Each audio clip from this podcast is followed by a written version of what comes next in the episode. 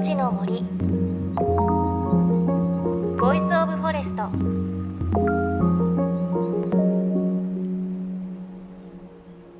おはようございます。高橋万里恵です。JFN38 局を結んでお送りします。命の森 Voice of Forest。この番組は森の長城プロジェクトをはじめ全国に広がる植林活動や自然保護の取り組みにスポットを当てるプログラムです。各分野の森の賢人たちの声に耳を傾け森と共存する生き方を考えていきます。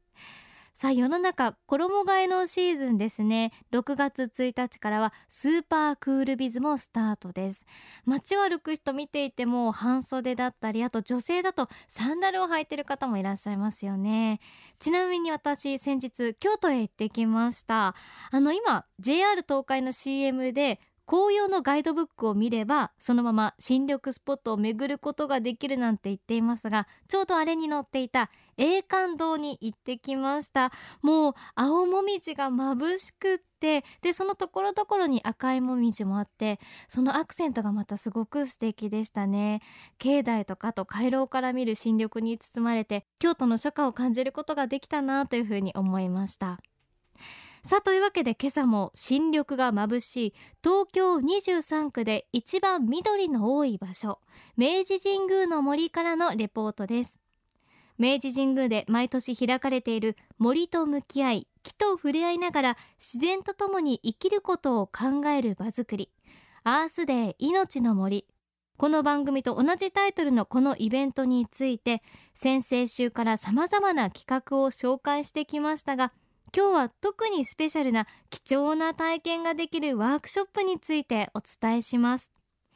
4月末に行われたこのイベント森緑に実際に触れて匂いを嗅いで体で感じることができるワークショップがいろいろあったんですが会場の一角では小さな子どもたちが手を泥んこにして一生懸命何かを作っている姿がありました。さて一体何なんでしょうか？ちょっと覗いてみましょう。えっと、緑の友達プロジェクトの和田と申します。今日は皆さんと一緒にこの明治神宮で育ったどんぐりを使って苔玉を作るというちょっとこうスペシャルな企画をいたします。でまずはそのどんぐりの話についてこのどんぐりを普段、えーと、育てている NPO 法人響の方にどんぐりの話をお聞きしたいと思います。この苗もともとここの明治神宮で拾ったどんぐりなんですけど本当はこの明治神宮のどんぐり誰拾っちゃいけないんですよ。でも私たちの団体は特別に許可いただいて拾わせていただいてるんでだからこそ大切な苗です。苔玉にした後にみんなもお家帰って大切に育ててあげてください。なんでこれから作る苔玉さんたち来年私たちに見せる時にこんなに大きくなったよっていうのを見せてくれるのを楽しみにしてます。はいいいお返事です。いいお返事です今日は流れはですね2年育ったどんぐりの苗をポットから外してちょっと土をほぐします。その後に土をあの向こうの方でお配りしますので土を受け取ったらそれをみんなで泥んこ遊びして泥んこハンバーグみたいな感じで作ります。あの毛と土って言いまして、まあ、湖の底に葉っぱとかが堆積してできた栄養がある土です。で今度は茶色いポソポソしたもの。これは何でしょう？ヤシ。だヤシ。ヤシっぽい確かに。鰹節？これはね杉の木の皮です。やっぱね森も土だけじゃなくてやっぱ木が倒れてそれが朽ちて土になっていったりもしますね。いろんなものをミックスしてあげるので入れます。もう一つのこの茶色いつぶつぶこれは何でしょう？これを待ってます。待ってました？ちょっとねこれ潰してみてください潰れない？これねあの火山灰です。赤玉土っていうと今よく園芸で使われるんですけどもこの粒のままだったら保水性と排水性があって今から苔玉はこれ潰すんですけどもこれね保水性がありますね。火山の灰なので粒々でも大丈夫です。これをですねみんなハンバーグ好きですか？おそうハンバーグねあのお肉と玉ねぎといろいろ混ぜると思うんですけどもこれも今からみんなで混ぜていきます。じゃあいきますよ。ではまずは腕をまくりましょう。タナ腕まくって。ナタさんやるようん？はいはい。ということでこれは苔玉作りのワークショップの模様ですちびっ子たち泥をハンバーグのようにこねてこねてまん丸にして緑の苔でくるんで大きなマリモのような苔の玉を作っていました。今その時の写真見ているんですが子供たち本当にね手泥んこにしながら苔のまりを作っていてで最後にその苔のまりにこう顔をねくっつけていくんですよ。目とか鼻とかあと耳とか。それがねいろんな種類があってすごく可愛いんですよねでこの苔玉に明治神宮境内のどんぐりを育てた苗木を植えてお家に持って帰って育てるというのがこのワークショップなんです。苗木を育てている NPO 法人響の方によれば明治神宮はもともと全国から10万本の献木つまり樹木の寄付でできた森その恩返しとして育った苗木は全国の食事に役立てられるんだそうです。明治神宮のどんぐりを育てる。これは本当に貴重な体験ですがもう一つとてもスペシャルな企画が会場で行われました。それが明治神宮の敷地内のお米作りです。実は明治神宮関係者以外は立ち入れない明治神宮の森の隙間のようなところに小さな田んぼがあるんです。なぜ田んぼがあるんでしょうか？これは後ほどご説明します。とにかくこの田んぼでは自然体験をしたいと応募した一般の方々が体中泥んこにしながら田植え前の準備作業に精を出していました。田植えなんていうのは東京ではなかなかできない体験なのでぜひ子どもにあのお米がどういうふうにできてどんなふうに大事なものなのかっていうのを分かってほしいなと思って参加させていただきました。なかなかこう土をこんなに間近で見ること自体も少ないのであの子供も楽しんでたのでで大人も昔思い出して、そうですね。なんか忘れかけてたものを思い出せる貴重な体験ができたような感じでよかったですね。えーとやっぱり土が思ったよりも硬くてあのお米ができるまでに最初段階だと思うんですけどすごいお米ができるまでに苦労されてお米になるんだなっていうのを感じました。もともとあのアースデーのイベントを知ってでその中の、えー、と一つの体験ワークショップとしてこれを知りまして参加してみようと思いましたあの楽しかった。でもさあのさ、スコップがいいから。スコップが良かった、うんすごいこう横入りの仕方をしてましたね。可愛かったですね。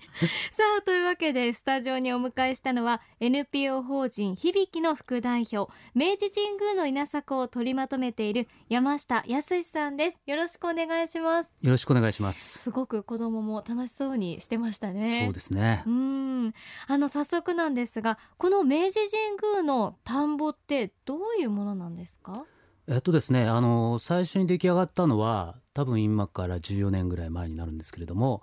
明治神宮でいろんなことを考えていく中で昔の人たちはどういうふうに生きていたんだろうかみたいなことを体現しようということの中に稲作をして皆さん生きてたんだよねっていうことがあってでそれをまあ体験する、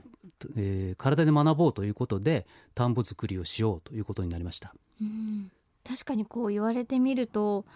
あのなかなか田植えなんて体験できないですしましてやどうやってお米ができるのかって大人の私たちでもちゃんと分かってる人ってきっとそんなに多くないですもんね。そうですよね、うん。僕も全く知らなかったので、うん。あのまあ今でもそうですけれども発見の連続ですね。うんであの森の中にある田んぼしかもこの森の隙間のようなところにあるっていうことで他の田んぼとはどんなところが違うんですか？あのこの田んぼはですね森の中にできてるんですね。なのであのどちらかというと日があまり差さなかったりするような時もあるというような形になってます。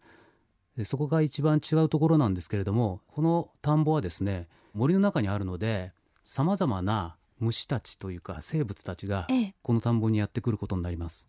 1年の間に4種類のトンボがやってきてうん、しかも産卵をしてヤゴが育ちます。そのヤゴたちはですねその前にカエルがやってきて卵を産んでるんですがそのオタマジャクシを捕まえてそしてその生き血を吸ったりするんですねそういう食物連鎖が生まれてたりします。田んぼの中で、はい。へえでこの日はどんなことが行われたんですか？えっとこの日はですね、この後行われるあの白柿の準備なんです。で白柿というのは何かというと、はい田んぼをドロンドロンにしちゃってで水をたたえることができるような、えー状態にするんですけれどもそのためにはですねまず、えー水を入れて適当にですね細かくなるまで土を、えー、だいたい15センチから20センチぐらい、えー細かくほぐしてもらいました。なかなかこう皆さん慣れない作業でしょうから大変だって声聞かれたんじゃないですか？そうですね皆さんきっと多分翌日、えー かなり筋肉痛になったんじゃないかなと思いますね本。当ですね子供たちも一緒にやってたんですか？え子供もですね、ええあのー軽いんでそのクワ自身は持ってもらってで参加してもらうという形でやってもらってました。へえあのこの後なんですがこの田んぼはどうなっていくんですか？この後ですけれども、えー白かきを行って水をたたえることができるようになりましたら田植えを行います。はい。ただこれはあの明治神宮の神仙殿代々木の神仙殿ということで神様にお米をお供えするために耕しているそういう田んぼなんですね。なのでこの田んぼでは神事としてお田植え祭というお祭りを行います。へえこのお祭りなんですけれどもちゃんと明治神宮の神職の方々に来ていただきまして我々も早乙女早男という装束を着てお田植えの儀式を行います。でこの儀式をですね近所の小学生たちにうん。見せてあげることにしてましてでその儀式を見てその後にその子どもたちが田植えを体験すると。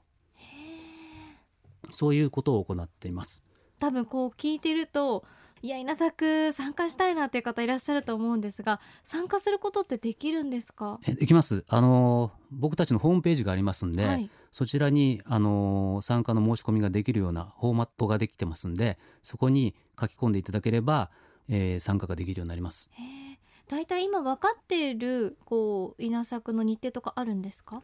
えーっと今決まってるのはですね、はい。6月7月8月と第2第4日曜日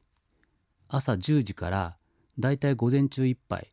草取りを行ったりそれから虫取りを行ったりで、えー7月8月の第1回目の活動日は中高期という、えーそういう機械を使った溝切りを行う予定になってます。あの7月8月といえばねお子さん夏休みに入られますしこう親御さんと一緒にいいこう体験になりますよね。そうですね、うん。あのー実はですね田んぼの学校という子どもが参加できるようなイベント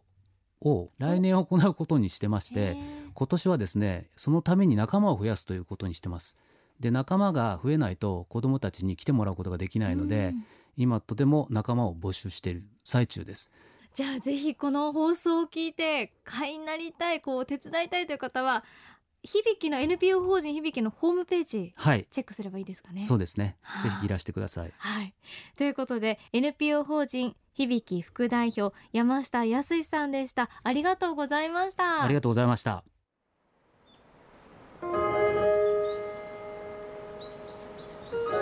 命の森。 Voice of Forest命の森 Voice of Forest 今朝は4月に明治神宮の森で行われたイベントアースデー命の森についてお伝えしました。いやー NPO 法人響きの山下さんすごく楽しそうに田植えのお話ししてくださいました。でもまずあの私たちが知っている東京23区内のど真ん中にある明治神宮の森に田んぼがあったっていうのがすごく驚きですよね。でさらにこう森の中の田んぼなのでこうたくさん昆虫もやってきてなんかこうお日様がたくさん当たってる田んぼとも違うんですよっていう話を聞いているとねただ聞いてるだけじゃなくてああ見に行きたいなと思いましたね。あとはやっぱり大人になるとなかなか土っていじらなくないですか？私も全然こう土を触ったのいつだろうって思い出せないのでちょっとこう泥んこまみれになってみたいそんな気持ちもしました。さあ番組ではあなたの身近な森についてメッセージお待ちしています。メッセージ番組ウェブサイトからお寄せください。命の森 Voice of Forest。お相手は高橋万里恵でした。の森。ボイスオブフォレスト